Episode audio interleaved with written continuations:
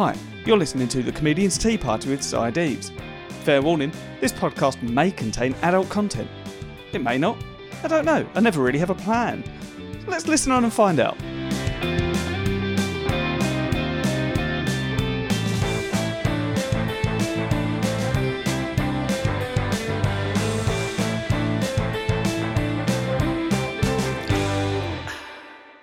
Hello, and welcome to episode 50, the half century and crucially, the Christmas episode of the Comedian's Tea Party with Si Deaves. And in this episode, I have got Rachel Creeger. Now, I realise this is a bit late for a Christmas episode. It is the, well, it's coming out on the 3rd of January. So, yes, a little bit late, but it's still good. I, I recorded it in time for Christmas. Turns out, even when you are locked down with COVID, it's hard to get stuff done in time because there's a lot to do in a house. But regardless, we have a great chat. I will say off the top, trigger warning for anyone who's grossed out by sort of disgusting things. We talk about eye surgery for a little bit in the middle, but there's some sort of there's some very good chat that comes afterwards. So if you do start to get a little bit grossed out, just skip past that. But also, I made sure not to say anything too gross, so hopefully it'll be okay. We talk about Rachel's friend who designed some tea bags, which I love. She sent me some photos of those, so I'll be putting those up on the old Instagram. So go and check that out at Tea Party Pod. Designed by Shari Pear, I believe that's how it's pronounced. But yeah, they're they're really good, really good tea bags, really cool. So uh, I, I might try and get in touch and and, and try and get some of those tea bags myself. If you do listen past the eye surgery stuff, and I really think that you should, because if you do get to the end, you will find out why you could consider Rachel a genital candy man, and that will that will only make sense at the very end of the podcast. But that is that is a funny concept. There's also some drilling at the end. Try to edit that out as best as I possibly can, but as you will hear, there is still some left in. My editing abilities can only do so much talking about my editing abilities, uh, there was quite a bit of chat at the beginning about uh, using and editing with Audacity. So I, I cut that out because not that interested. Although, if you do edit with Audacity and you want some tips, let me know. I'll send that bit of conversation to you. We do sort of jump straight in to the conversation, but it's fine. But I don't think it's too jarring. It works pretty well. Again, it's come out well because I edit so well. So Hopefully, you enjoy it. Crucially, what you need to do is make sure to go and buy tickets for my Leicester Comedy Festival show. I will also hopefully be previewing it in Southend in the next few weeks, but uh, I'm still waiting to get that booked. So it's not done yet. I may do something online, so look out for that because then everyone can come along. But definitely get tickets for my Leicester show because at one of those shows, I believe the awards people are going to come down. So I need you there. I'll see you at the end for some plugs. Enjoy. Hello. Hello. I'm genuinely drinking it, like not just for you. Yeah. It's uh. Yeah. So you it's said not you even um, acting. you you drink herbal teas in the morning. Yeah. Yeah. Um. uh, Yeah. Herbal tea, because basically. I love dairy, right? I, I love dairy to the most enormous amount. Like I love cheese probably more than my children. Yeah. But Hang on, wait. um, like a you love of my cheese family, more than your children love cheese, or you love cheese more than you love your children? more than I love them. Um, Good grief. No, I do love them more. Sure. Jewish mother and everything. But um, yeah, I, like a lot of my family, I'm very lactose intolerant. Ah. and for I, the first however many years of my life, I put would put up with whatever that meant, like whatever discomfort for myself and sometimes those surrounding me that lactose brought on because cheese is delicious. But then I knew it bothered me. So, for example, when I used to be a singer, I would not have anything with milk for 48 hours for a performance because it would affect my throat. Yeah. And then cue EastEnders dramatic music. I was in a big fire a few years ago and I sustained quite a lot of damage to my throat from smoke inhalation. And every professional that I saw said to me, you know, you have to give up dairy, right? You know, dairy is really bad for you and it's really bad for you specifically. Pro- probably probably give up being in fires as well. I should think. yeah, so far I've successfully given it up before and after that event. Yeah. But uh, yeah, that was quite it was quite a drama. And I just thought if every consultant that you see says to you don't have it, you should probably pay attention. So Yeah. now I've changed to oat milk, but it's not the same. And I can't have I'm allergic to nuts, so I can't have a lot of the fake cheeses. So I'm really on like the herbals, Oh yeah. the herbal teas. Right now, That's so sad story. uh, we've got to circle back to a couple of things from uh, from from that. Uh, where what when were you a singer? Oh, always. I started off singing when I was five, and I was in like choirs. I was in local kind of community theatre, and I was a, mu- a musical theatre brat Oh, really? as a young child. Oh, cool. So I worked in theatre for a long time, so I uh, I've been around it. Have you? Yeah. Did, what in what capacity? Oh, uh, backstage, like technical. Right. I was very much front of stage, but also because I wasn't a brilliant dancer, I think I was often given like bits of solos when other dancing was happening so that I could just stand still somewhere and Right. sing into a microphone. But uh, yeah, so I did musical theatre for a long time. Then I was in sort of choirs, and eventually I was in not just a, a I was in a vocal harmony group that became, and I want you to like stay still, and I don't want you to change how you feel about me. I don't want you know I'm still remember the little people and everything. But I was in the biggest and best known ultra orthodox Jewish girl band What? ever in the UK. Oh my god, I've Yeah. heard of you for sure. Like that's uh, You definitely have it. We were really, really famous to ultra Orthodox Jewish women, is all I can tell you, Yeah, I mean, because we only performed in front of women. oh okay. And uh, is that, that, was uh, um, is that part of a Jewish thing? No, it's a Jewish thing. Right. Uh, for uh, very, very religious people, don't, the women don't sing in front of men. Really? Um, it's in my first solo show. I talked about this quite a lot, and it, it, this was the bit where everyone looked at me like I was suddenly doing a TED talk and just nodded, and then I had to like insert joke here, insert joke here Yeah. to make it like not just an RE lesson with a particularly bouncy supply teacher. um, so yeah, there is this thing, and it's to do with the translation of um, one word in uh, the. I'm trying to remember which of the holy bits of books it's in. I think it's in. No, I don't remember. But King Solomon is about. I don't know if, Right. if you've heard of him biblically. But King Solomon overheard a woman singing, and he uh, caused him to think of her in this way, using this word. Right. And the word has numerous translations. It can be vulnerable, it can be open, whatever, but there is a nakedness translation. And suddenly, at some point in history, the rabbis were like, hang on, if women singing makes men think of them naked, you know, that shouldn't be allowed. So can't sing in front of men anymore because you don't want to tempt tempt the men. Whereas um, I think that obviously if you hear a beautiful woman's voice and it makes you think of her vulnerability, the same way if you hear a beautiful male voice, it does the same thing. Um, I don't abide by that rule. But out of the seven of us in our group, which was called Kol Sheva, which means the voice of seven in Hebrew, um, knew that. I've, out heard, of our I've group, heard of you, of course. you have not, but four people were quite strict about that law. So, uh, or that it's not really a law, but that guidance. Yeah. So, therefore, that meant as a group, that was our limitation. And I co-wrote um, quite a few of our songs and we were at one point we were super big in that community like i think the biggest gig we did was for about 800 women Yeah. and um, great. we had a, a single that was released in america was part of an album of contemporary Jewish women's voices. And then, like with all, we were kind of like a manufactured bands because we were all from the same women's theatre company. And then we got kind of put together for something else. We had so much fun, like we just decided to stay together and do more stuff. And um, then, you know, like with all with all bands, we eventually went our separate ways. But uh, Ruth, who was the musical director of our group, and she was one of the performers, she was in our in Kol Sheva. She and I continued to work together on other stuff afterwards. And she became a photographer. She does all my press photos, everything done by her.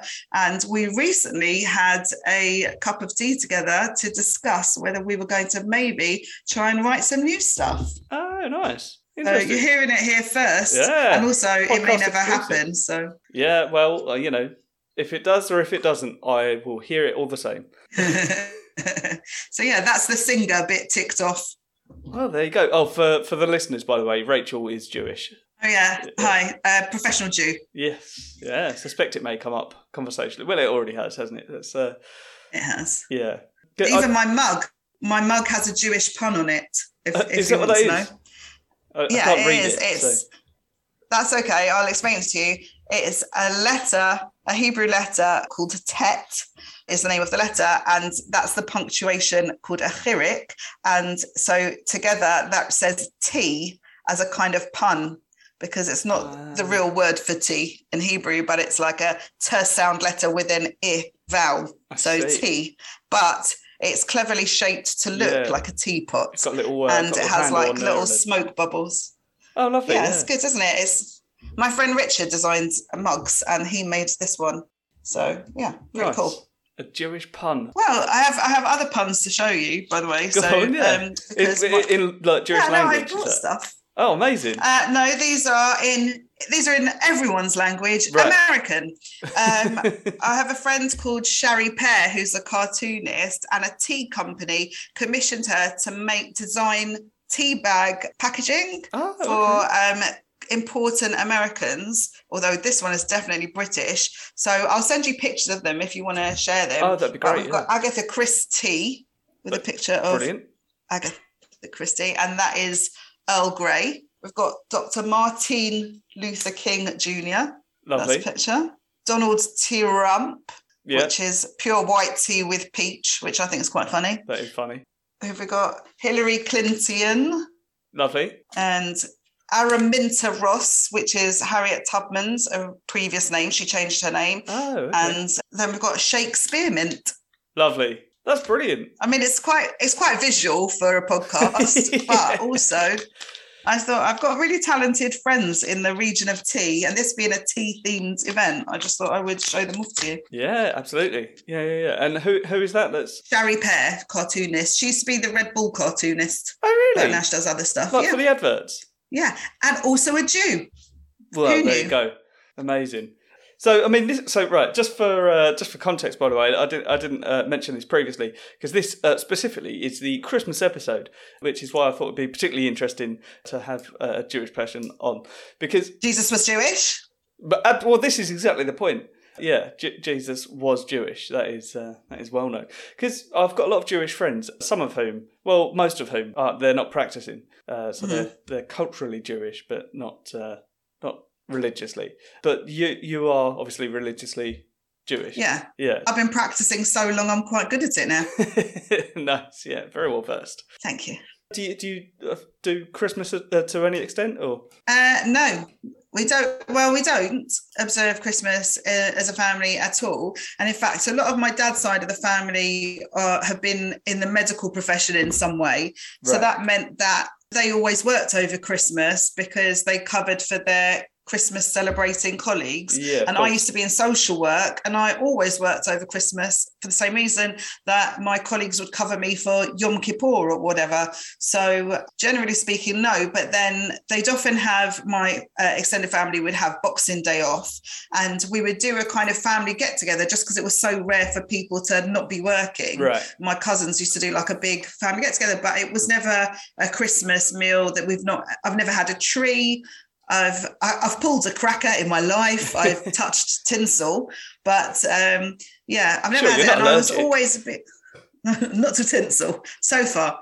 But yeah, I, I've talked a lot about Christmas in my stand up because I do really love it. It's so, I mean, in a kind of Britishy way, Yeah. it always seems like fun and glamorous and everything. And I love Hanukkah or Hanukkah as it's correctly pronounced, but I love Hanukkah a lot. It's brilliant. Donuts, candles, you know, nothing wrong with any of that.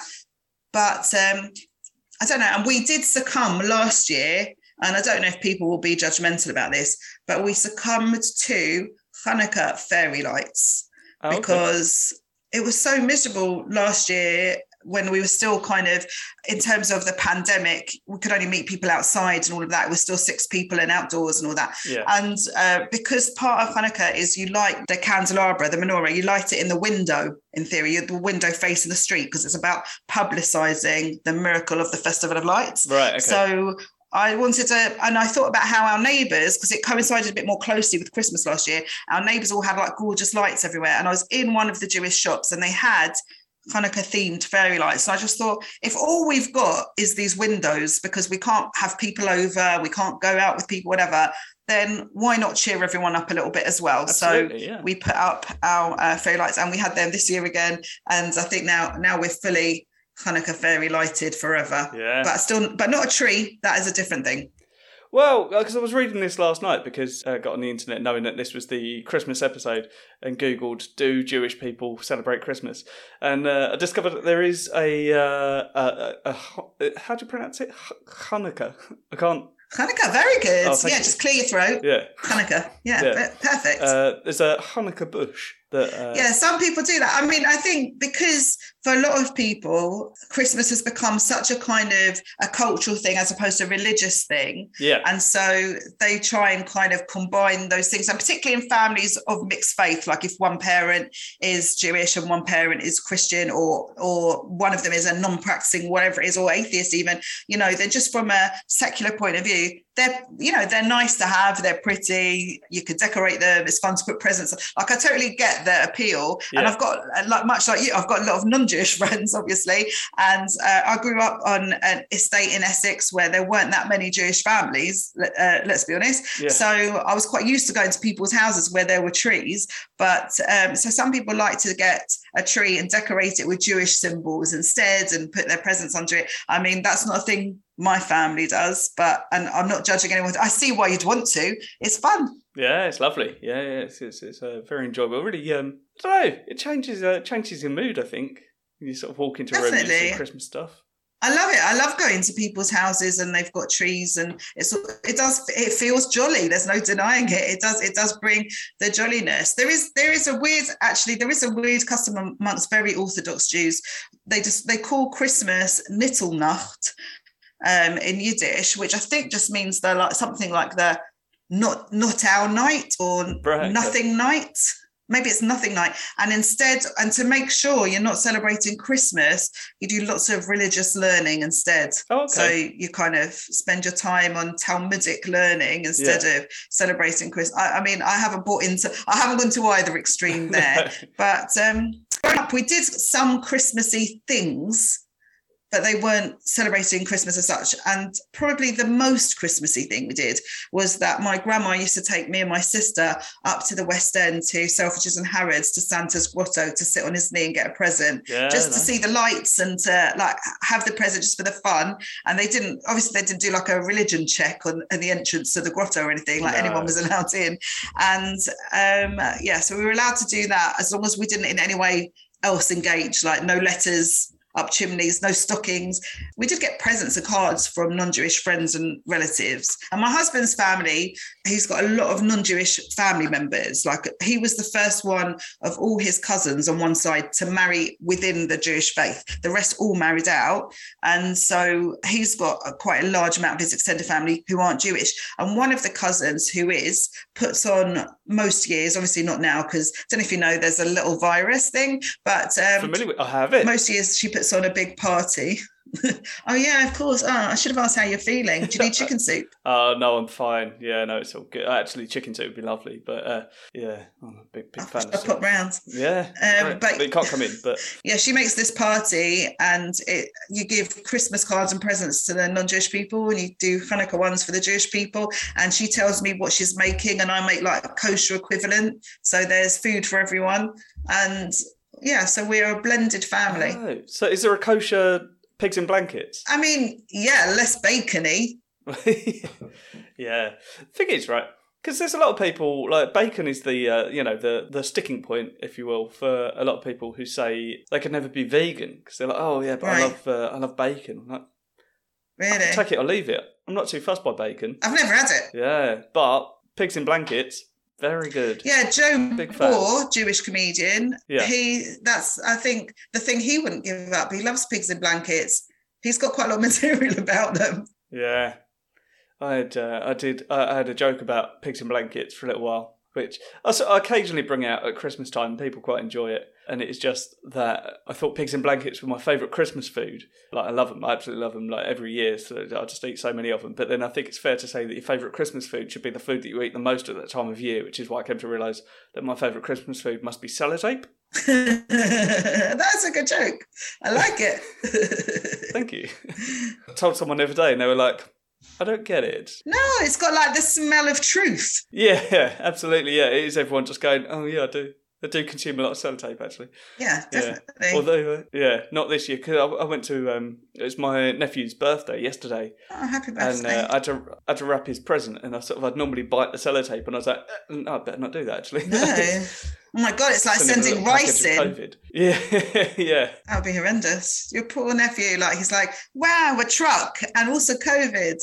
yeah. Are you yeah. feeling well, right? Scramble, actually. Sorry, Yeah, I'm fine. Uh, Screwball Scramble is what I call what is that? It's a little game where you've got to like you've got to get the uh, there's a like a big ball bearing, and you've got to get it from one end of the sort of track to the other by like sort of pushing buttons and Sounds good. twisting things. And yeah, it was massive in the nineties. They brought out another one, Right. and uh, and so he was asking for it. So I was like, yes, absolutely, I will get you that. I think we had something like that. It was it looked like a games console type thing, and then you had to move it around, and the ball moved on different like levels.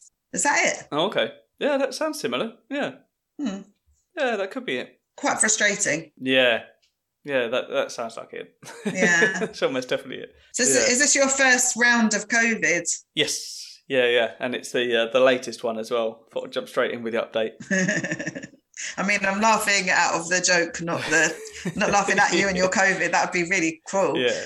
Um, No, oh, it's fine. It's it, the the only thing really is that uh, my my wife has got it, and oh. but she got it later, so it's it's basically cancelled our Christmas because I would have been out of isolation just in time, but then then I gave it to her. So yeah, you probably There shouldn't go. really just leave her on her own while you go partying. it would be unfair. Yeah. Plus she's pregnant, so that would Oh be wow! Um, yeah. that's uh, that's a big announcement. Oh, thank you very much. Yeah, yeah, it's, uh, that's the first time I'm able to talk about it on the podcast. how exciting! Because uh, yeah, because the, last two episodes of this, which I've re- released recently but recorded in July, Mm. so uh, but I just life got in the way. But uh, uh, like I bought a new house and uh, sort of got promoted at work, so I ended up with sort of loads more hours on my plate, and then uh, pregnancy. So yeah, everything sort of got in the way of everything else. You've done like all the big life stages in six months. it's been yeah. Well, I got married a year ago, so wow. yeah. It's amazing you're still Got married, standing. got a no once you caught COVID. I'm, well, that's it. I'm exhausted. Yeah, I need to sit down. And this is, is what, it's, yeah, 10 days of sitting down. It's not too bad. It's a bit boring, but you know, yeah. I, I keep myself very well entertained. I've got a PlayStation 5. okay. Uh, I've got a lot of TV to watch and a lot of sitcom to write. So, what have you yeah, been watching? What have I been watching? So, The Witcher, uh, the second series of that came out the other day. So, I've been watching that. hmm I realised that I because I've I, I thought I'd missed like the last series of Curb Your Enthusiasm. Turns out I've got like three series to catch up on, so uh, I'm watching that in a minute. Amazing. Nearly done. I love that. It's, do you know that it never goes down in quality? No, it's brilliant. But uh, Yeah. the Survivor episode of Curb Enthusiasm is one of my favourite episodes of anything ever in history, ever. really? Yeah, I just find it hilarious. It's cringe. My husband can't watch the show at all. He can't deal with the cringe Yeah. factor. Whereas My wife can't. I, I think it's it just makes me laugh so much. And Yeah. um, just that for anyone listening who hasn't seen it, I highly recommend it. It's the idea that you can invite, you can feel that you're both inviting someone to a Jewish Friday night dinner um, who's a survivor, and it can have very different meanings. And it's beautiful. Yeah. Yeah. No spoilers. It's just it's so good, but yeah, that just everything everything about that show is just amazing. So Mm. if you don't watch it already, then you really should. Unless you hate it, in which case, don't. It's not for you. Yeah. What else have I been watching? Oh, I've just uh, I signed up to uh, Next Up recently, so I've just watched loads of stand up. Ah, that's nice. And that's the uh, That's like yeah. watching all our friends doing it, and we're not on it. Oh, that's literally what it is. I'm going through my friends first to go like, oh, that's cool. I've Yeah. not seen this show before. I did a thing on Next Up with um, David Baddiel, and they, uh, not just me, a few of us together, and Okay. um, they just put it up temporarily. It's not on there anymore, and I don't know why. Oh, really? And I keep emailing them to say I'd love to, I'd love to actually have that somewhere, like have Yeah, a copy yeah, of yeah. it, whatever, because it was interesting and funny, and it's me on on the sort of telly. Um, but yeah, with David stopped, they've stopped replying now, so I think they might be like, Oh, please stop writing to us. yeah. Although I, I find the best way to get someone to uh, stop stop sending you stuff is just give them what they want. Yeah, I mean it's not difficult, and it's not like I mean I was in it, But there Yeah. you go. I What- think it should have it? stayed on. It was a, a kind of panel discussion about being Jewish in the comedy industry in Britain. And pe- we talked about like our material, we talked about our experiences, like experiences of anti-Semitism and just sort of people the the sort of reactions of audiences really i guess because for example in america jewish culture sort of seeped into everyday culture. So for example words like chutzpah for cheekiness is a word everybody knows. Like you could go to wherever and you could say oh that guy he had so much chutzpah. I can't do accents but you know eh, pretty much most americans would know what that means. Um, whereas Yeah, yeah, yeah. here there isn't that commonality of language. People have watched sitcoms that have jewish influence like seinfeld and friends and whatever which might not you know they're not about Jews as such, but they have that kind of turn of phrase, but it hasn't Yeah. somehow filtered. Not enough people have watched it for it to have filtered into common language. Even because we're talking about musical theatre, there's a, a very famous musical called Falsettos, which is about a Jewish family, and it was huge, huge on Broadway, and everyone knew it. And it has, I mean, it's about a family getting ready for a bar mitzvah, and the dad comes out as gay, and he moves in with his partner, and there's it's a very um it was a very groundbreaking piece of theatre. But even when it was put on here and it was part there was a lot of controversy actually when it was put on here for numerous reasons which we can go into if you want. But one of the issues was that there isn't the um, familiarity with that language and that turn of phrase in the UK. So that was the thing we talked about quite a bit, I think, on the program about when we're writing. I, I often get asked, do I change my material if I'm performing, let's say, in a synagogue or in um, Ross McGrain's club? I'm just going to say that because you and I have both performed there together a lot. And I don't really change it at all because I just try and make sure that whatever I'm saying is accessible anyway, because you can't Yeah. guarantee everyone in that synagogue is going to have the same speech pattern as my rabbi growing up or whatever. So you just have to be Absolutely, yeah. accessible. But yeah, we've talked about Well, that that's quite a bit. that's sort of part of what I do as well, because like a lot of I don't I don't talk about weird things, but I talk about stuff in sort of a, a very Si Deaves manner, Mm. if you will. You know, like everything I do is sort of from my skewed perspective. And I, I found for a long time that I was writing stuff, and there'd be certain people who'd chime in with that, and they'd be like, "Oh yeah, absolutely, like I get it," Mm. but that you wouldn't get everyone getting on board. They'd be like. Oh, okay. Like, oh, yeah, I understand where you're coming from, but it's not for me. So that's yeah, it's sort of a, it's a thing, isn't it, to write so that it becomes more accessible. Yeah, like your. So, voice yeah. and your like your tale to tell, whatever that might be, or your jokes. But you obviously want the most people as possible in the room to kind of get a sense of where you're coming from. Otherwise, you Yeah, might as well yeah. just stay at home and, and perform in front of the mirror with a hairbrush, which uh, you know, obviously I do as well. But uh, yeah, so it was it was an interesting show, and also because there are some there are some Jewish performers who've not really experienced anti-Semitism on the circuit or um, from acts or from promoters or from audiences and then there are others who really have so it was um, interesting to hear everybody talking about their personal experiences and um, i think i'm going to lobby next up to put it back up it was it was a good show that was Yeah, funny sounds good. Sounds interesting. yeah Yeah, well, that's that's all you need. yeah Funny and interesting.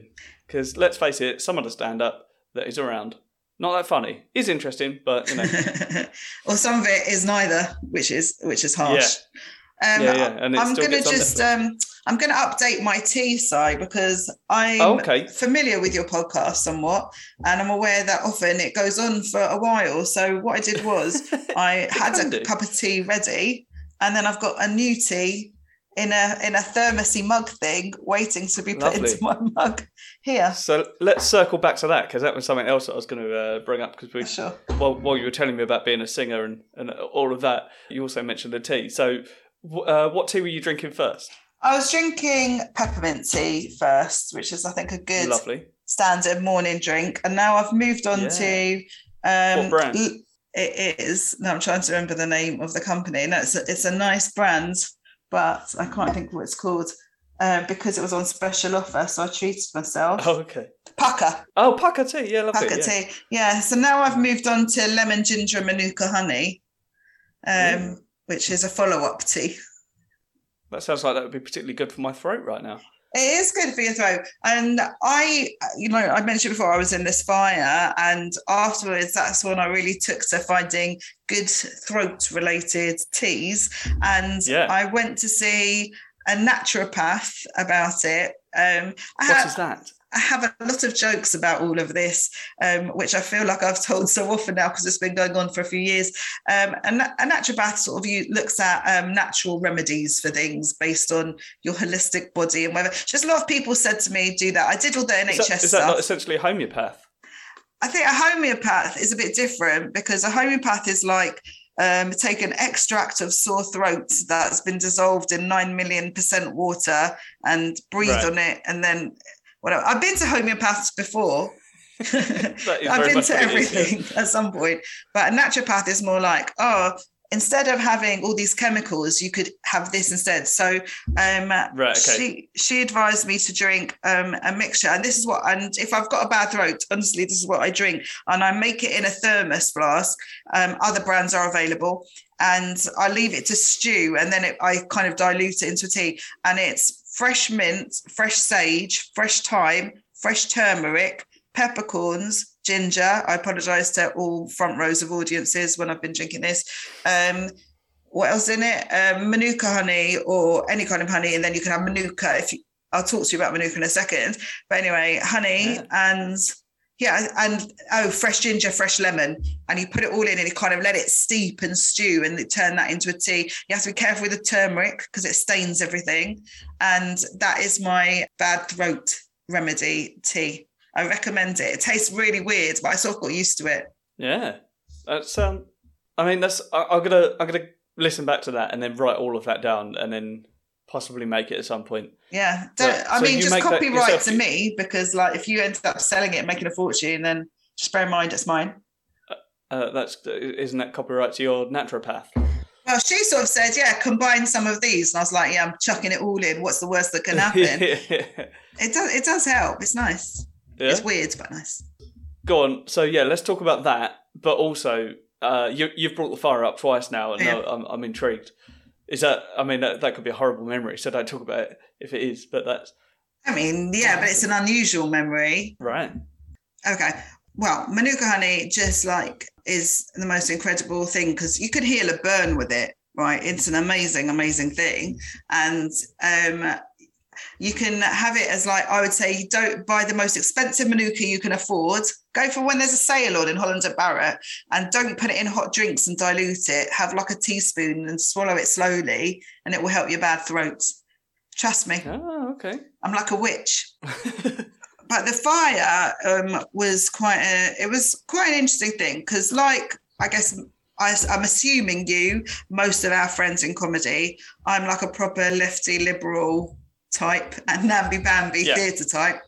And I was performing and working in Israel. I was sort of performing a bit, and then I was running some workshops, some comedy workshops in Israel, and right. went to uh, stay actually with my uh, cousins of my husband who were happened to also be friends of mine before we ever became married people. Uh, their son was having his bar mitzvah in the middle of this tour, so I went to stay there for the bar mitzvah and I was accommodated by a really nice family who live near them and they live in a in a village which some people will describe as a settlement but it's it's older than that so it's been around a long right. time and where it is might be sort of let's say questionable now in terms of the complexity of things going on in the Middle East but okay. it wasn't always so it's one of those things where it's a, because boundaries change and the politics change and the regions you know people's views of the regions shift around so while now it's a kind of contentious place that isn't its history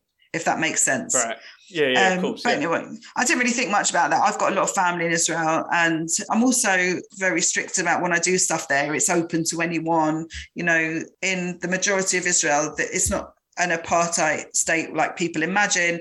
So I've had people of all denominations and colours and creeds, yeah. etc., and everything like you'd imagine. So uh, anyway, so I'd been based mainly in Jerusalem, bit in Tel Aviv, and then I went for Sabbath for uh, to stay in this village. And it was a really weird dry season. They have a season similar to Australia where the weather gets very, very hot and very, very dry, and there are occasional bushfires. And right unfortunately, when there's I'm trying to be so circumspect to my language because I'm not a political comedian and I don't want to kind of turn it into something this isn't.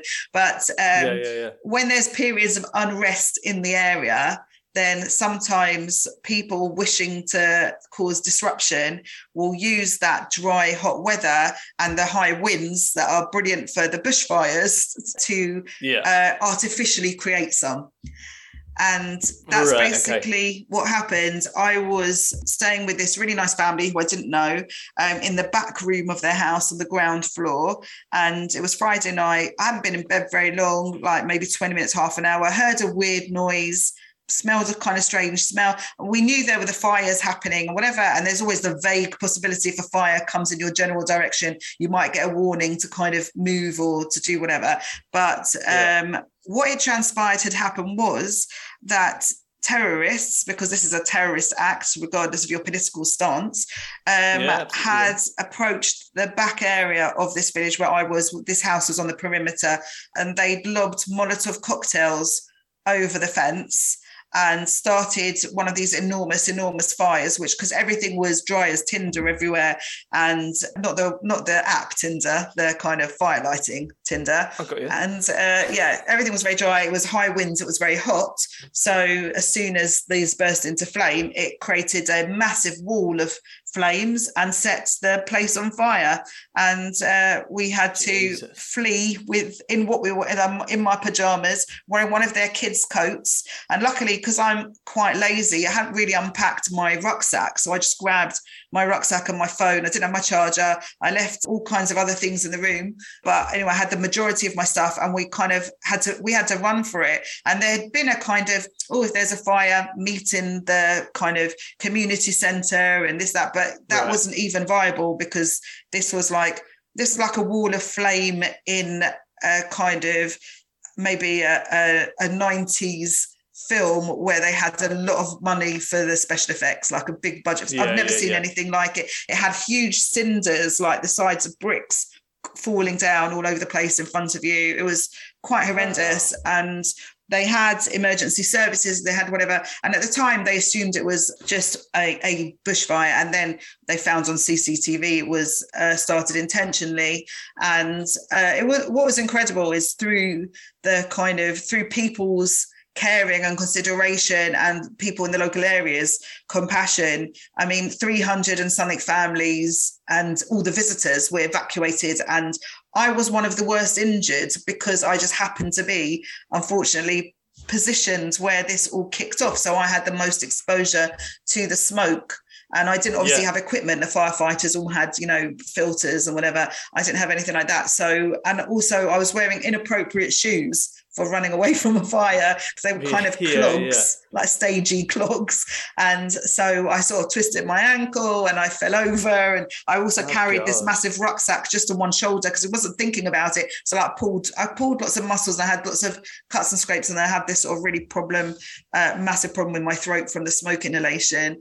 And uh, but I managed to get out. And the where we were staying was um, a, it was about maybe half an hour away from where one of my brothers brothers lives and the person uh, people just basically from the village brought all their cars to the front and whoever and they took whoever like if they had their family they took their family but if not if you know you just got into the next car and it happened that the car we got into they were traveling beyond that area where my brother lives so they were able to drop me and um, some other family members of my extended family outside my brother's house at sort of three o'clock in the morning reeking of smoke wow. covered in soot banged on the door, gave him a fright. He woke up and let us in. And then uh, the people I was with, it was my husband's aunt and uncle, and their kids had all got into a different car. And so then we had like the whole stress of trying to find, we knew they'd be taken somewhere safe, but we didn't know where they were. We didn't know who had them.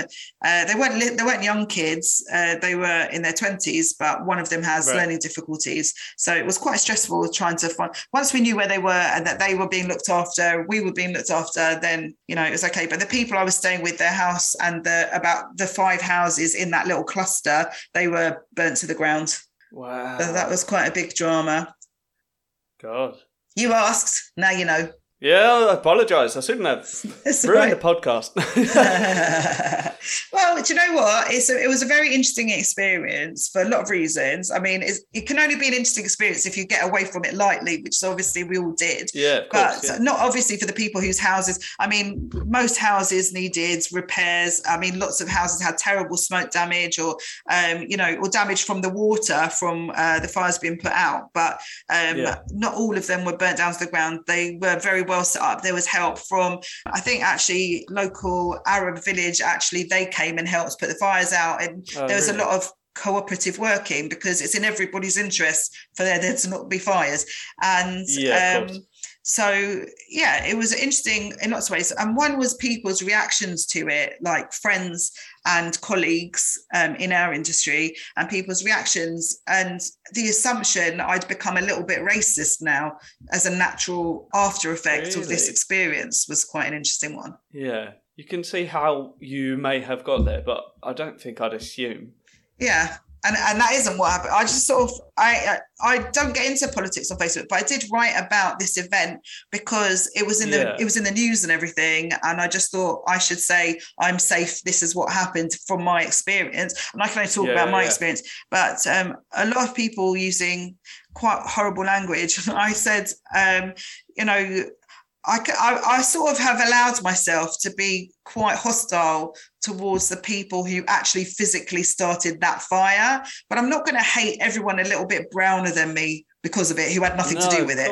And also, it's a complicated system out there, and people have very extreme feelings. So, while it's an absolutely unacceptable way of showing your extreme feelings, um, Yeah. you've got to look at the wider, I think, the wider picture, um, and maybe have an understanding of that before. And it, what was really interesting, I what I'd been publicising what I was doing on this trip, and one of the things was going to um, an Arab school is how it was described to me. So this is not me like that's not a, ne- a negative term. Uh, to Yeah. do a day of improv workshops with some of their kids, I guess equivalent to sixth formers. Um, Right. They they were doing English and drama. It was in a very very poor area far up north, and I I'd been invited. I was the first guest person coming in to run sessions with them because they never had the money. And the person who was booking my kind of tour and um, workshop trip had somehow they'd got in touch with her and together they'd found funding to cover me coming in to do comedy improv workshops with these kids. And i was Right. really looking forward to it and it was meant to be the next day and we called the school i think actually the school heard about it and they called us and they said we quite understand if you don't want to come. And i was like no i do still want to come. I might not be able to come tomorrow like if we could just postpone Yeah, it so we put it um, off for a couple of days but i had quite a lot of messages from people saying well i assume you're not going to go to the arab school now. And i was like well that's a very odd assumption. And 50% of them i think were people thinking i have to i don't know if they were thinking oh, i have to punish everybody for what happened with these two guys or Yeah. whether naturally now i'm going to steer well clear because i'll be afraid or whether assuming but i think there were some people assuming that i was going to change my attitude i think that was the thing but i said these are kids they're about 400 miles away or something from where this took Yeah, yeah. I don't think i can hold them responsible you know they're just No. kids and if we all stop talking to each other where does that lead us so um, i Yeah. went Absolutely. and it was amazing. And when I got there, the staff who we'd been in touch with, you know, in the planning, they'd gone and they made sure there was like um, food. They had kosher pitta and hummus and all kinds of yummy stuff and biscuits. And they wanted me to sit down first and be welcome. And then the kids had, and it was really amazing. And the kids, you know, all kids living in countries which are in sort of stressful unrest have a lot of issues about it, regardless of what side of the conversation they might fall on. And um, they were very open about it. So in their comedy and in their stand-up, it got very dark. And even in their improv, very dark because they live in quite a dark kind of time. So Yeah, of course. so it was fun and amazing and i wouldn't have dreamt of not going and um, i'm very pleased that i did go and yeah, it was quite a thing so now you have the whole story um, but not the comedy version but the actual version. No, no, no. Is there a comedy version? Well, it's in my show. It's no job for a nice Jewish girl. I talk about Right. it because it was a way of coping with it at the time, and um, yeah, of course. talking about a bit about how the, my thoughts I had, like everything we. I don't know if you're the same, but pretty much everything that happens now gets filtered through a comedy brain. Oh, while it's happening, yeah. while it's happening absolutely and mostly massively inappropriate and Yeah, yeah, yeah, um yeah so i've got quite a bit about what i thought during the fire where my brain was and then my obsessions afterwards the things i became obsessed with and yeah that's a, that's the way that's the way that we process stuff to own it isn't it Yeah. Well, that's it. I mean, because uh, my show that I'm working on now uh, is called Cyclops, about how I had uh, eye surgery right because I sort of I had a number of eye surgeries, one of which left me sort of blind in one eye for a while. oh wow Um, but then, I mean, I don't think at, at that time I was thinking like that was that was pretty bad. I don't Mm. think at that time I was thinking, well, this will be funny. Yeah. but like later down the line, I when I was getting my cataract surgery, I was in the waiting room and stuff was happening, and I was like, write this down, write this down right now. like, don't forget this. And like I was on the uh, I was on the bed, sort of getting the surgery done, and there was stuff happening. I was like, this is very funny. like, this will be this this is fairly funny now. It'll be much funnier on stage once I've written it. and survived yeah, yeah, yeah. So now that's uh, it's it's a, it's a good story. It's very funny. I'm excited to see it. Um, Yeah. I think actually, if comedians have operations and stuff, they should let us record everything that happens because once they start giving you anesthetics and everything, you're not going to remember to write everything down. But like you should say, um, when they're sign- when you're signing your consent form, there should be a box that you can tick that says um, your phone will be allowed to record or something. Well, yeah, from yeah, this yeah. moment on, just in case That's it. anything We have to tick so many things that like because I mean there was you know the the, the woman came round and she uh, like when I was in a waiting room like she was the nurse and she, uh, she had a, a clipboard and she's taking details and. I just remember when she asked me, she just leant over and she said, "So which eye is it you think you're having surgery on today?" I was like, I'm not the one who should be asking about that. That is very much a question for the surgeon, surely. wow. Jesus. Did they have to put Yeah. like a marker pen cross on the Yeah, right? she drew a big arrow. Yeah, Really? yeah. And then, like, when I was in there, because, you know, I don't, I don't want to talk too much about it because it is very much part of the story. But then also, it's, it's a, a short part of the story that is an hour long show. But they, you know, in like hospital TV, TV shows, when they're doing surgeries, they always put like a big sort of paper thing, like where they're sort of doing the surgery. Yeah, put- with a hole in it. Do you That's mean? it, yeah. Yeah, yeah. They put one of those over my eye. Yeah. So like they'd covered up the arrow anyway. so I, Oh. I hope you remembers which one it was. Ah. Uh, I think eye yeah. surgery is one of the most scary surgeries because can you It's see unpleasant. when it's happening? well, no, Or were you asleep? I was oh, no, I was awake for that one.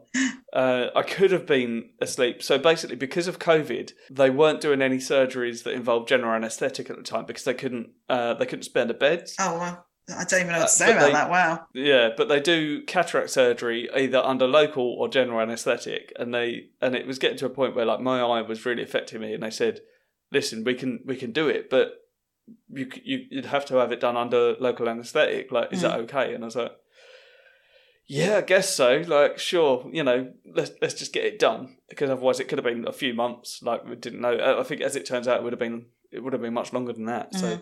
I was like, yeah, fine, let's let's do it, and uh, don't know, I've got some stories out of it, so it's very funny. Did but- you at least have like a Valium or something? No, uh, no, the, no. So literally, all I had was they put eye drops in my eye Mm. that were just numbing, and they just numbed my eye, and like not even the local area. Like I could feel sort of, you know, my my eyebrow and that, but uh, I just couldn't feel my actual eyeball. And presumably, you know, it numbed sort of whatever it touched. But they had it sort of wedged open with a uh, like a Clockwork Orange style contraption. Right. Yeah, so um, God. I mean, I, it's interesting. to me, that's but because I, I couldn't i couldn't really see yeah oh, it was horrendous that not actually the worst thing that happened the worst thing that happened was after that because so i've, I've got uh, i had a corneal graft so i've got someone else's cornea in my eye Okay. but where it's done like because because i've gone blind from a thing that i won't mention on this because it might make people stop listening but yeah so they had to do it quite hastily like just without the proper planning obviously they still they, they took their time doing the surgery they did it very well But as a result, it wasn't like that. My eye wasn't the perfect shape when they put it on. So Mm. like, there's sort of some issues. So as a result, I was on a high dosage of steroid drops for a long time, which caused the cataract to grow. Okay. So by having the cataract surgery, like the the the cornea had settled very well, much better than they thought it would do. Mm. But the cataract surgery caused it to sort of essentially wake up and go, "No, I'm out of here." So my cornea was trying to uh, Oh. don't know what that was. Is So it your my cornea cornea trying, trying to, uh, escape? Yeah, it was, it started it started to reject, and so what what happened that was the worst thing that has ever happened is I had a couple of injections directly into my eyeball uh, for which I was awake. Yeah, which and that was uh, that was the worst the worst of any of the like I've had five I think not operations necessarily but procedures uh, on my eye and that was that was by far and away the worst one. And I've had like a, I've had a number of other surgeries as well, but that is still the worst. How did you keep your head still for them to do it? Oh, uh, just knowing that if I moved, I, I, I might go blind. Right. so I had no choice but to stay still. Because like and years there was ago, a nurse holding was, my hand, um, just sort of rubbing my hand, and I was like, "I'm so glad she's doing that." But it was, uh, yeah, it was great. Yeah, years ago, um, I was driving to, I was going somewhere in Essex, don't remember where. Uh, I was on the A12, and in front of me was like uh, one of those we take away your rubbish type trucks, Yeah. where, but not with closed door van, one which had like a bed van thing at the back. I can't think what the word Right, is. okay. A truck bed. Do you know what I mean? An open thing. Flatbed, yeah. And as we were driving on the A12, there was a big gust of wind and loads of like debris came out of it. And it came through my um, air holes in my car. I don't know what anything's called on a car. Um, vent, Vents. vents thing. It came through there and it went in my eyes. And I had to like pull over to the side of the road. And then I realized like I managed to like wipe my eyes and I had some water in the car and I splashed my eyes, but there was something in my eyes really, really painful. So I went to see an optician, like as an emergency, and they said, Yeah, there's something in your eye. It looks like a bit of metal or something. You're going to have to go up to, I guess it was Moorfields or someone like that, and have them take it out for you because obviously it could cause an infection and all kinds of stuff. So I went up to the hospital and they put my head like in this contraption so they could see they put drops in to make everything like big in my eye or whatever. And it was really sore by that point and i had to like rest my chin on this thing. And then they um, they had to look and said yeah yeah we can see it's like a little sliver of metal. We just need to flick it out with a needle. I was like hold on a minute. You have to do what now? Said no it's fine. It's not going in your eye. It's just you know it's kind of it's the end of it is in the rest of it isn't. We just need to flick it out flick it out with a needle. And I was like, right, but what you're telling me is that you're going to put a needle in my eye. And they kept saying it's not going in your eye.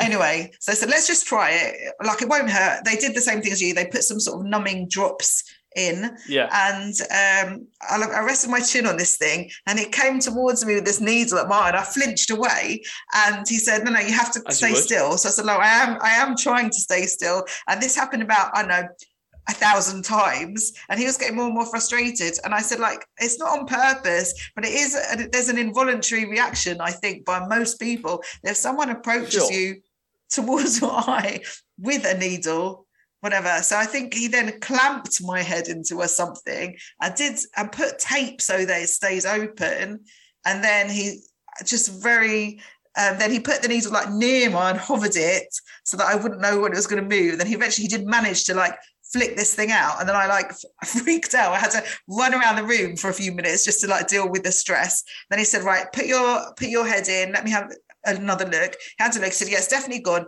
I'm just going to put some ointment on there." And this to me, this was the worst bit, worse than the needle, right? Because he put this ointment on it. And then I I blinked, which is like obviously quite natural reaction to stuff going in your eye. I blinked, Yeah. and then um, my eye stayed closed. And I said, I can't open my eye. He goes, "Uh, Yeah, no, I did the ointment, and then the other stuff is glue. It's just like keep the special antiseptic kind of glue. It just keeps your eye shut while the ointment said stop you getting an infection. I said, But you didn't tell me. You didn't tell me I'm not No, going to be able to open my eye anymore. And he goes, Oh, did I forget? I said, I said, he said, it, it'll wear off in a day or two. And I was like, I can't open my eye. You want to know? You want to have like a good blink. You want to like give it yeah. a little rub, do something. Yeah, well, yeah, which yeah. Like one last go. It glued my eyes shut without telling me. If I was American. I would sue. Well, yeah, that'd be fair enough. Yeah, glued my eyes shut. Yeah, bloody hell. I know. I don't know. I feel I've brought this to a, a worse place. I, we, have been through a fire, we've been through your cataract surgery. I think that glue, we've taken this to, you know, a horrifying place. Yeah. Well, I mean, it, it, feels like a good time to go to the uh, the the tea based questions. Okay. Uh, that I like to ask for a bit of light relief. Uh, well, this hasn't been light. I think it's been frothy as anything. is uh, come and see my show where I talk about it in great detail. do do see his show and uh, my show about the fire uh, was going to be filmed by Next Up, but then there was a pandemic and it never happened. Oh god! Well, uh, hopefully it will happen because you, are still doing that show. Because have you been doing that show for like a few years? Years and years. Yeah, I've sort of stopped it now, um, except for I would have done it for that.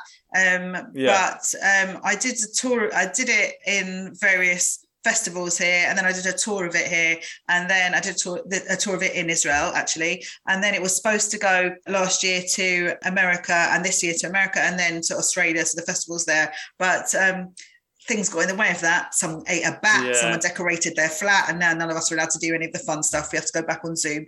So yeah, it's it yeah. still rears its head. I've had like other shows since then, but there's a lot of fondness for that one. I think so. Yeah, yeah, it, I'm sure it'll do reappear. Uh, do you think you you, you will uh, record it at some point? I hope so. I hope so. I, when I when I phone with uh, phone who phones when I email with my uh, next, um, please can I have a copy of the show I did with Badil?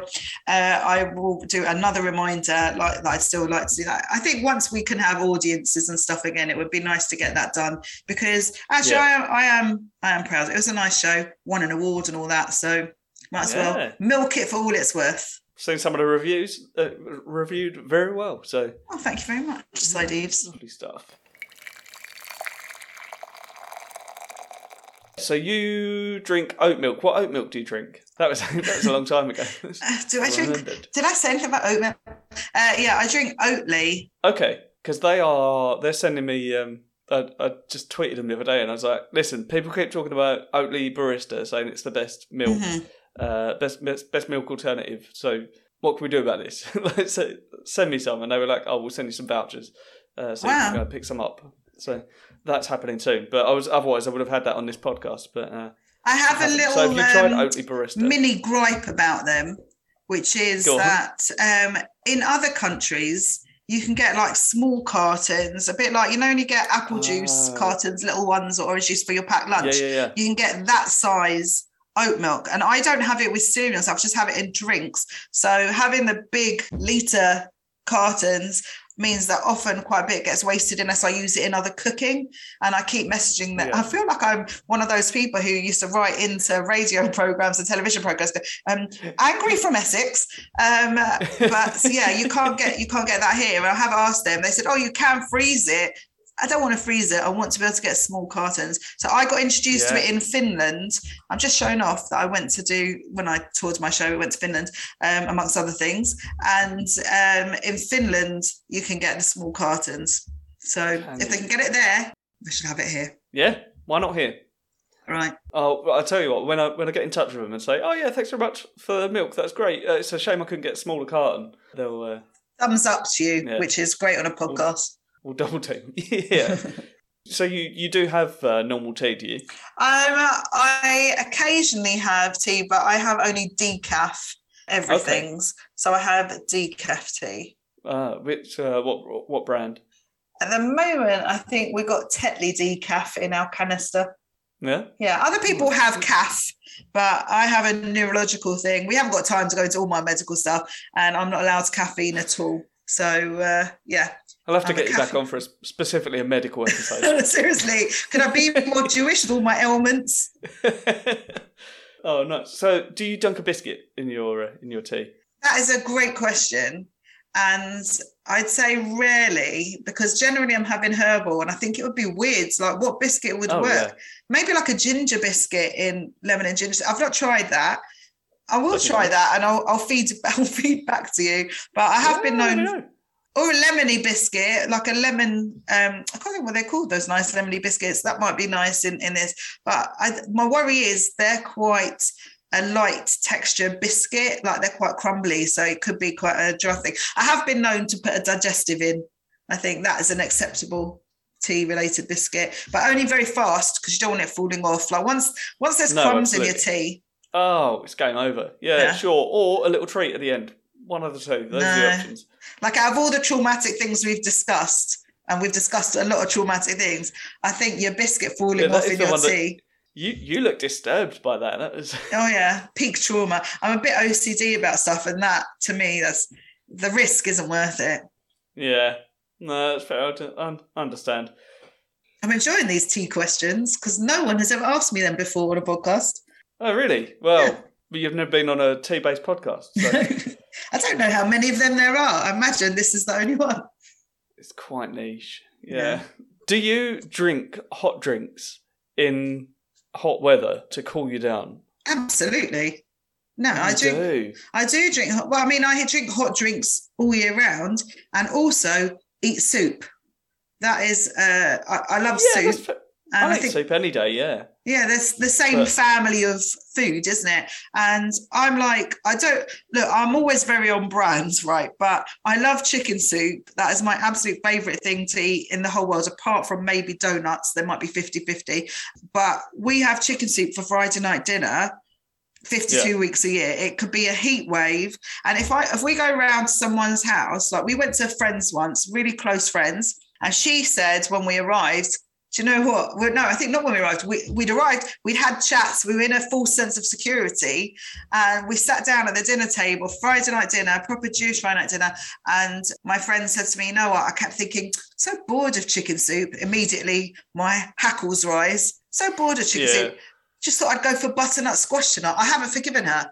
This was about seven years ago. I'm still annoyed about it now. Who makes me butternut squash soup on Friday night? I'd rather have gone without, but I couldn't because we were guests. Had to had to have nothing wrong with her butternut squash soup, but it was not chicken. But yeah, I will have soup in hot weather and hot drinks in hot weather. I don't think it makes you any hotter, and it's delicious. Have it, enjoy. I mean, I I will I'll, I'll disagree to an extent there. Like I'll, I will have both in hot weather, absolutely, but it does make me hotter. It doesn't it? certainly doesn't cool me down because people say it regulates your body temperature, Yeah. and I think that is absolute nonsense. Uh, it makes you sweat. When you drink a hot drink when you when it's hot, you think it makes you sweat. Yeah, of course. It, it doesn't make me cooler. think it does because it's a bit like when you um if you go swimming and the water's really hot then when you come out you feel cooler even though it's the same air that when you went in if you see what i mean Yeah, I understand the theory behind it, but also, like by that same regard, in the middle of winter, do you drink an ice cold drink to warm you up?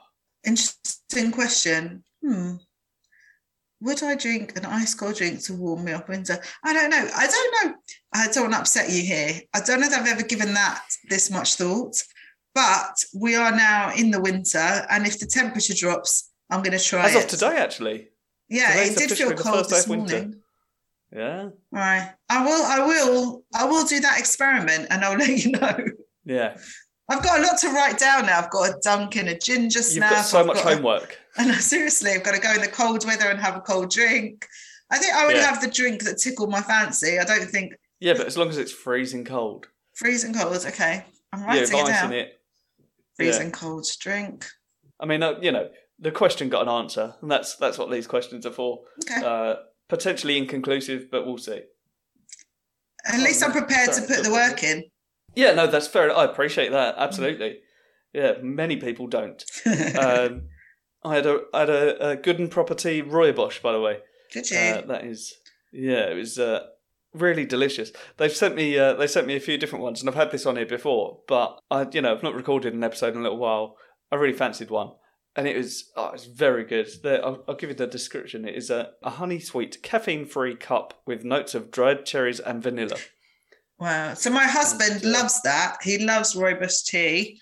Um, Yeah. I'm sure he would love that one because he's a big cherry fan. But I Yeah, it's don't really really, like it. Sorry, because I think it smells too antiseptic. Yeah, no, I understand where you're coming from. This is by far and away the nicest rooibos I've had, Hmm.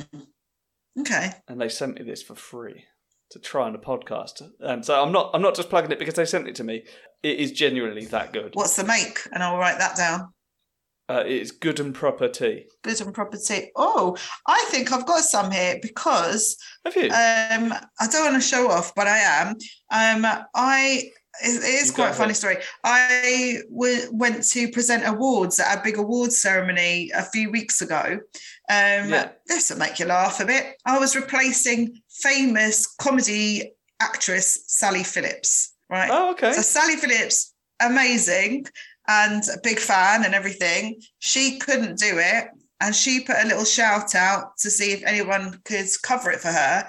And I think I might have been the only person who said that they could. So they way. invited me, not Sally Phillips, to come instead. And it was Yeah. incredible. It was for NHS Heroes and it was just like amazing. And I have, to, I'll tell you that my opening remark when I went on stage was because it was very short notice. They hadn't had changed uh, time to change all their publicity stuff. I said, I know, and I was introduced by my actual name, but I went on stage and I said, I know what you're thinking. It's been a long lockdown, but Sally Phillips has let herself go. And it did get a very good laugh. Lovely stuff. So I was quite pleased with that. Yeah. But yeah, so the reason I'm telling you this is that they gave us goodie bags from Yeah. different donors who'd like given stuff, and it had, amongst other things, teas in it. Lovely. And I think they might be from that make. I'm going to go and dig them out and have a look. Yeah, I'll they're really good. it. They're- It's a nice sort of little independent tea company, and they, uh, Hmm. they- I really enjoy their story. It's got they've got it all on uh, on on on their Instagram, so worth checking out. But yeah, very tasty teas. Good. Their rooibos, delicious, and their uh, breakfast tea also delicious. So So they have peppermint tea. they do have I'm a big peppermint tea. I've just tea remembered that's in there as well. Also very very good. So yeah, Okay. I will investigate them. So you've you've made one sale. yeah, lovely stuff. Yeah, tell them uh, tell them tell them you're, you're buying it because of me. Send them an email. I will. Yeah. Okay. Have we got more tea questions? I'm quite into it now. I've got more questions. They're not tea based.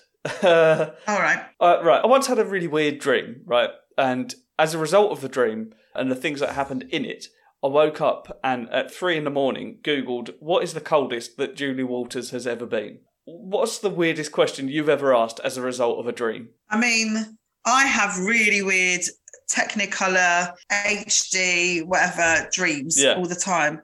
So I've probably asked many weird questions. Um, recently, I woke up and I shouted at my husband who was getting dressed, Have you asked Stuart for the photo albums yet? Because he's getting really annoyed about it. And my husband's like, What are you on?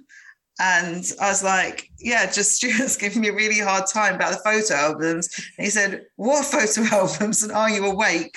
And then I realized I'd had a dream where, as part of the dream, not even like I'd say a particularly exciting part, our friend Stuart had had a conversation with me about doing, you know, when you uh, gather all your pictures together and put them in a photo book Yeah.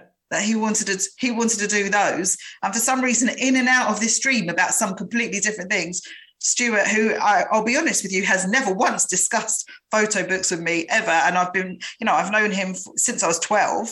Um, So that's how uh, he- up, in the dream, he kept popping in and saying like, "Oh, have you not done the photo books yet? Just tell Mark to do the photo books. Just tell he's got to do the photo books."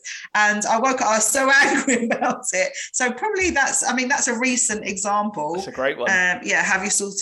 Have you sorted the photo books for Stuart? Yeah. Yeah. and he hasn't either. By the way, he hasn't. He hasn't dealt with it. Unbelievable. I love that you had to point out that that wasn't a particularly exciting part of the dream. Like, I don't think there's anyone that heard that thinking, well, this is riveting. Go on.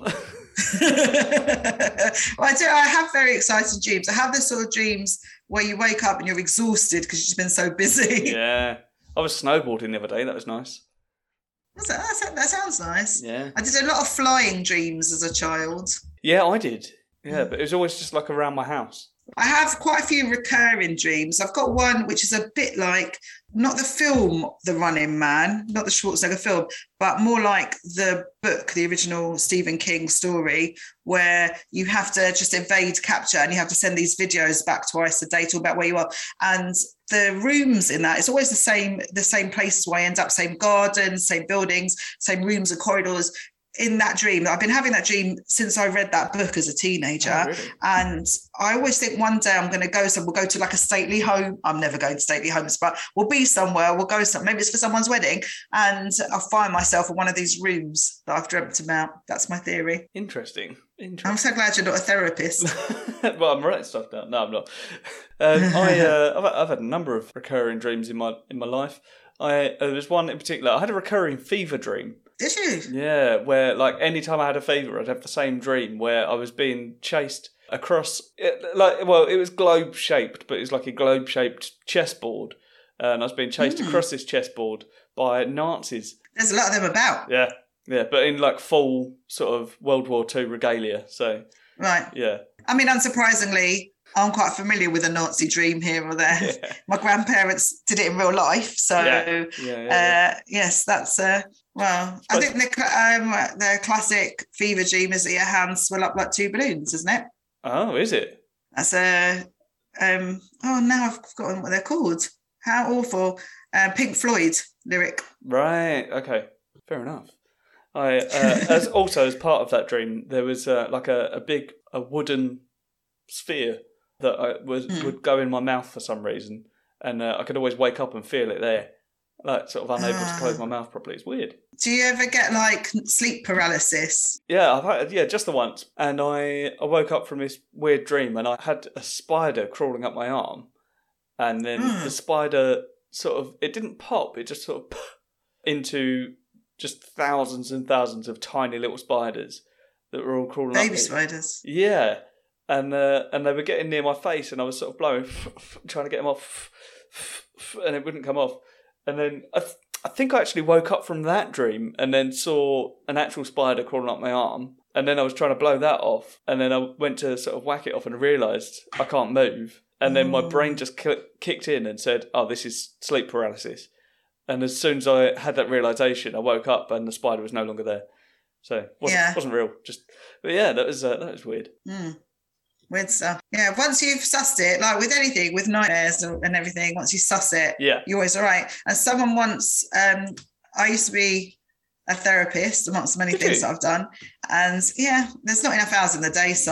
Yeah. And uh, because I didn't like go on a normal path to anything, I didn't just like go to school, then go and do a degree, and then get a job. I never did any of that. But I mean, I did a bit of school. Um, so I've gone on a very circuitous route to things. But I remember having a training because I worked a lot with children about how you can implant the idea in yourself that it's not really an idea it's a fact. We're all in control of our dreams to an extent right? They're reflections of our thought processes.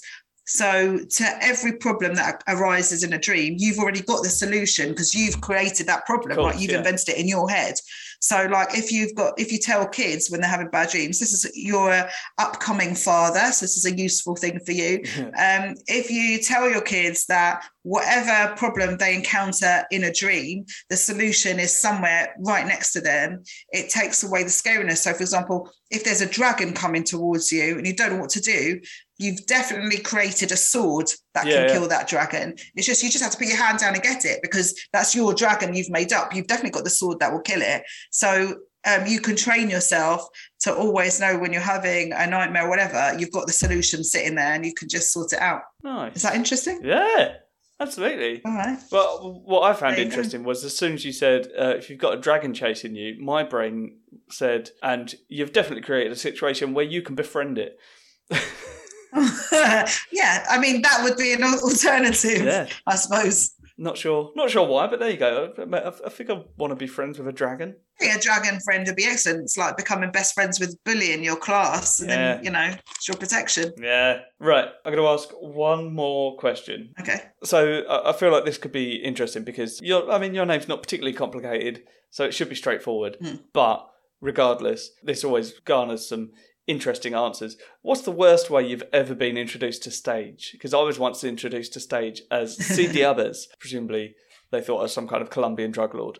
Uh, okay, so this I talked about this in my show Hineni, and um, I've talked about it on stage a lot. I think there's been a few, and one of them was uh, I was performing in a club, and it was like a little divey club, and the compere used to be a Chippendale, like as in the strippers, Oh. and but now he's like in his fifties, and he decided I was the only woman, obviously, and he decided before I came on to do material about how his it, and it wasn't in England by the way this took place abroad. I'm not going to say where because I don't want to identify the club. But anyway he uh, decided to do material about how his body has changed from being a stripper in his 20s like a man in his late 50s now.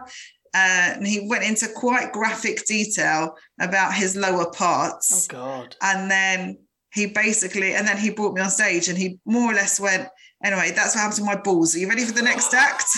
She's a comedian from the uk i've no idea what she's doing here. It's rachel creeger. Oh, So- no.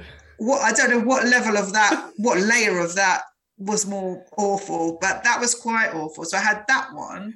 I don't know if that's the worst but that was quite a bad one. Recently i got brought on stage as um, you're gonna love that you're gonna uh, i'm gonna bring on your next act. She's a lovely little lady Oh, a lovely little lady and at the end of my set uh, that compare went didn't she do well she did do well didn't she she did really Oh, well Jesus. so that was nice and who, who was that? Who Um, did that? uh, I'll bleep it. It's fine. I'm not going to say. I'll tell you very much when you're not recording. and um, then I did have one, like, because I do a lot of stuff for community groups and charities or whatever. And I had uh, one, again, like something I've spoken about quite a bit, where I was waiting to come on stage and the compare of the event. So it wasn't just stand up, it was there were lots of different things happening right. the compare of the event. It was just like someone who's part of that community group, whatever. So he said to me, "Is Rachel, how would you like me to introduce you?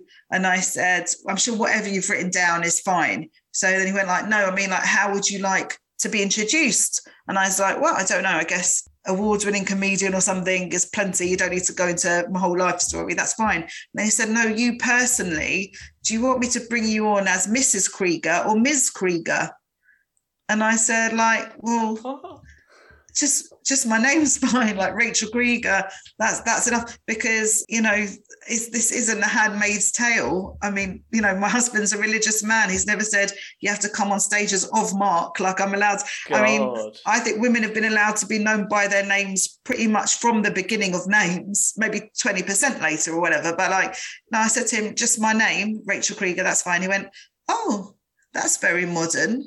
I, I didn't think that was modern. I thought I thought that was quite acceptable. But yeah, so I've had quite a few weird. I mean, a few modern weird compared to you know the the first century, I guess. But Maybe. Yeah. I mean, the other people he'd introduced, I don't think he's. I don't. I don't really know. I was the person before me was a ten-year-old boy singing folk songs, which is like ideal for comedy in every way, in a like very high pre No, breaking. not a lot key. of crossovers. Not really. So yeah, I've had a lot of weird intros. I think those are amongst the those are amongst the weirdest. I did have an intro um, once where I was introduced as a Jewish comedian and um, people booed. No. So that was nice. Yeah, Where was I've that? actually more than once um, during the Fringe. During the Fringe, I've had that. Uh, God. they booed for that, and then I had one. Um, I- I was uh, part of a showcase thing at the Fringe, and when I, I, I think I mentioned that I did a story about a gig in Tel Aviv or something. I can't remember, but it wasn't a political story because I don't really have any. yeah. And um, then there was a lot of shouting of "Free Palestine, Free Palestine," and people marched out. So that was like my introduction to myself and then people marched out um, because to think somehow that i have any kind of influence on that situation it's nice that people think i have that level of power Good grief. so yeah i've had a few interesting introductions but i think that's what happens in my balls let me welcome your next app. that's probably my lovely favorite of those perfect Yeah. really perfect. Oh, I, I did have one recently where a compare, and again, I'm born up name names, but the compare decided to. Um, it was quite a small audience. One of the women in the front had gone to the loo, and the way the room was laid out, the loos were sort of behind where the stage area was. There was sort of a corridor with the toilets Right. and he made some joke about how it was a small audience, so 20% of the audience had gone to the toilet, which wasn't, I'm not good at maths, but that wasn't an accurate statistic. There were more. And he um, and then he sort of started making a lot of jokes about her length of time she was spending on the toilet. And he actually followed around to the door of the toilet um, to sort of grab her, not grab her, physically touch her, but as she came out Yeah. and made kind of slightly uh, primary school playgroundsy comments about, uh, you know, give it five minutes type of comments. Anyway, you ready for your next act? It's again Rachel Creeger. That's me. I, if there's one thing I know how to follow, it's things to do with the bottom half of your body. Yeah. That's what we've learned. That, I'll write that down actually, just in case. what Just, uh, can I tell you? uh, ladies and gentlemen, please welcome stage after my asshole, Rachel Creeger. I mean, that wouldn't phase me at all now. No, I'd be like, oh yeah, that's not my correct. that's just my That's my correct level Yeah. in comedy. yeah, I mean, there's more to the lower half of my body. I could have said my knees or my feet, but uh, no. Apparently, I went have. directly for the for the I will say wrong side. Uh, yeah. Christ. Where can people find you online? Well, after anyone's mentioned their nether regions, I'm pretty much there. Yeah. Um, no. Uh, you can find me on Twitter and Instagram at Rach Creeger.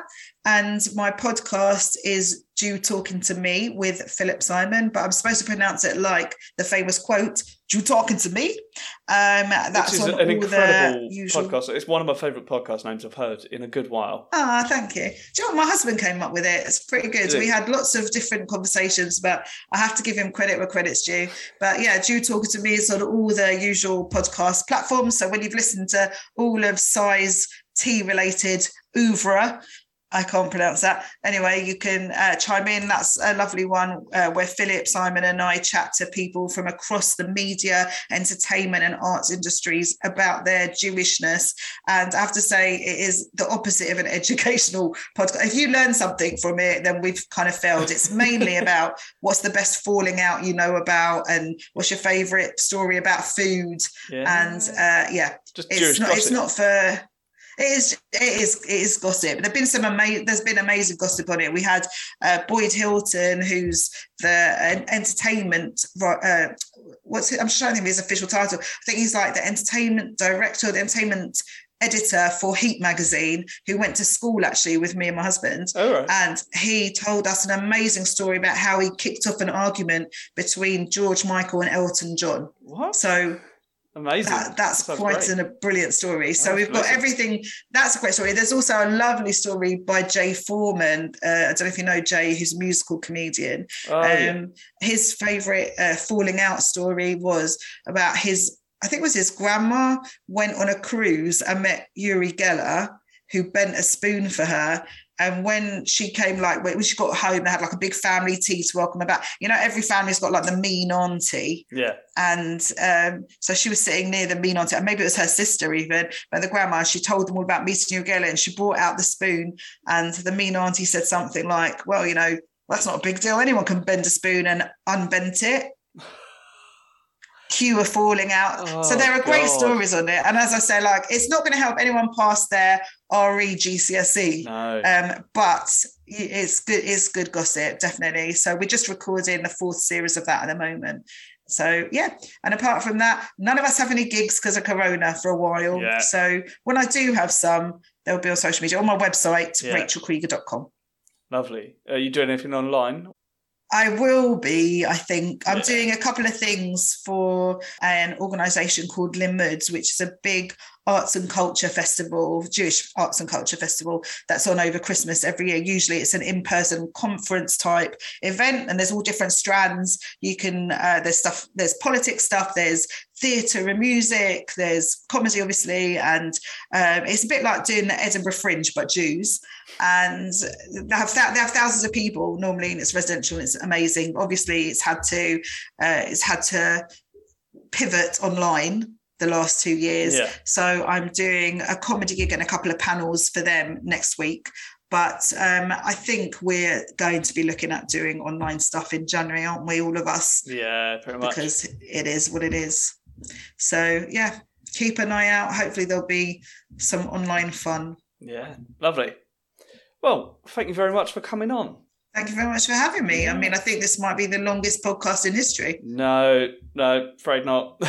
not even close. no, I think the last one we we recorded for longer than this with uh, with Matt Green. So Really? Yeah. He's so brilliant, Matt. he's lovely. Yeah, and uh, yeah, as I told His you, videos have really kept me entertained during the pandemic, I have to say. Yeah, they're very I, funny. I gave him a little shout out about that. They're amazing. And he's been so prolific. There's been practically something new every 10 seconds, I feel like. yeah, amazing. There's at least one thing a day. I think is uh, yeah, Mhm. really really smashing it out. Yeah, it's doing very well. Yeah. Right, I, I need to go and cook lunch for my wife and I. Enjoy. Yes, I will. We're gonna. Uh, well, I, I won't tell you what we have because uh, it's not kosher, but uh, we're having sausages. You can tell me if it's not kosher, just don't make me eat it. And I would love to know what you're eating. There's one thing I'm interested in, it's what someone's eating. Yeah, well, uh, due to uh, the COVID status of us both, we we've had to cancel our because our wedding anniversary was going to be uh, Christmas Eve. Well, it still is, Hmm. but um, we're not we're not having people around, so we're we're getting through the party food that we bought. So we've got some Okay. uh, we've got some bake at home baguettes and some like Mm. nice fresh sausages and a bit of uh, mustard and ketchup on there. Lovely.